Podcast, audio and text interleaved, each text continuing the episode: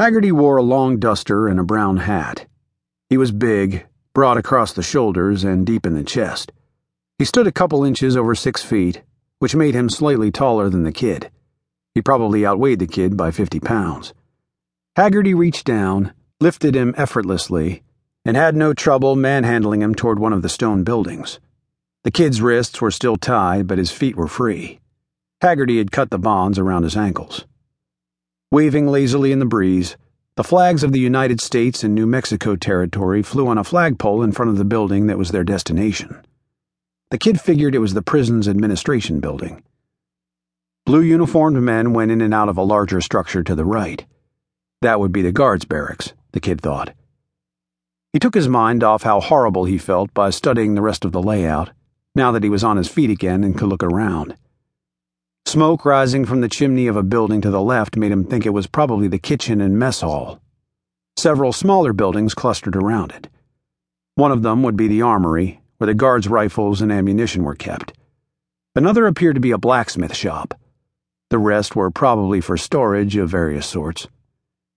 Two more buildings that looked like barracks stood near the towering cliff. The windows in them had iron bars, and barbed wire fence was strung between posts driven into the ground around them. Armed guards paced back and forth nearby. Clearly, some of the prison's inmates were kept in those buildings. If that was true, where did the barred tunnel in the cliff face lead? The kid suspected he knew the answer, and it wasn't a pretty one.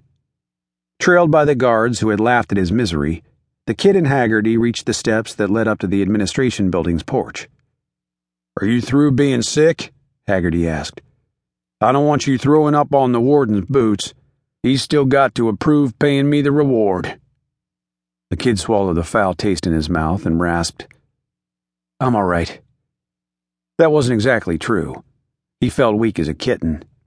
His head ached intolerably, his side hurt like blazes, and he was still a little dizzy. But his stomach was settling down the longer he was upright, and he didn't think he would be sick again. With Haggerty's fingers digging cruelly and painfully into his shoulder, the kid went up the steps. His boots thudded on the planks as Haggerty gave him a shove that sent him stumbling toward the door. A guard opened it before the kid could crash into it. He tripped as he entered the building and fell to his knees. Haggerty grabbed his arm and lifted him again. They were in an office with several desks. Men in suits who worked at those desks stood and stared at him. Another man waited in an open doorway on the other side of the room. He was tall and slender and wore a sober black suit and a string tie.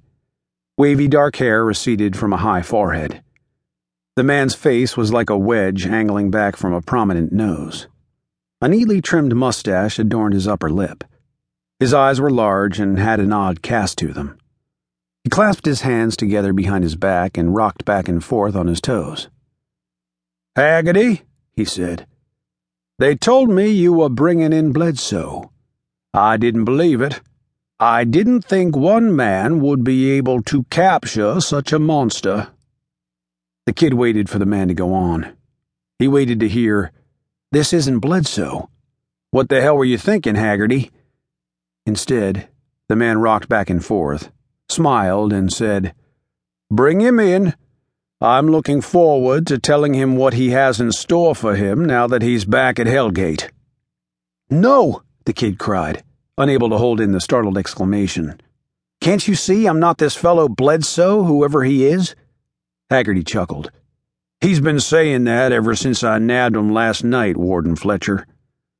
Well, we'll soon make him understand that he's not fooling anybody. Fletcher gave Haggerty a curt nod and stepped back into what was obviously the warden's private office. Haggerty shoved the kid forward into the room. It was well appointed with a big desk, several leather armchairs, a map of New Mexico territory on one wall, and portraits of the president and the territorial governor on the opposite wall.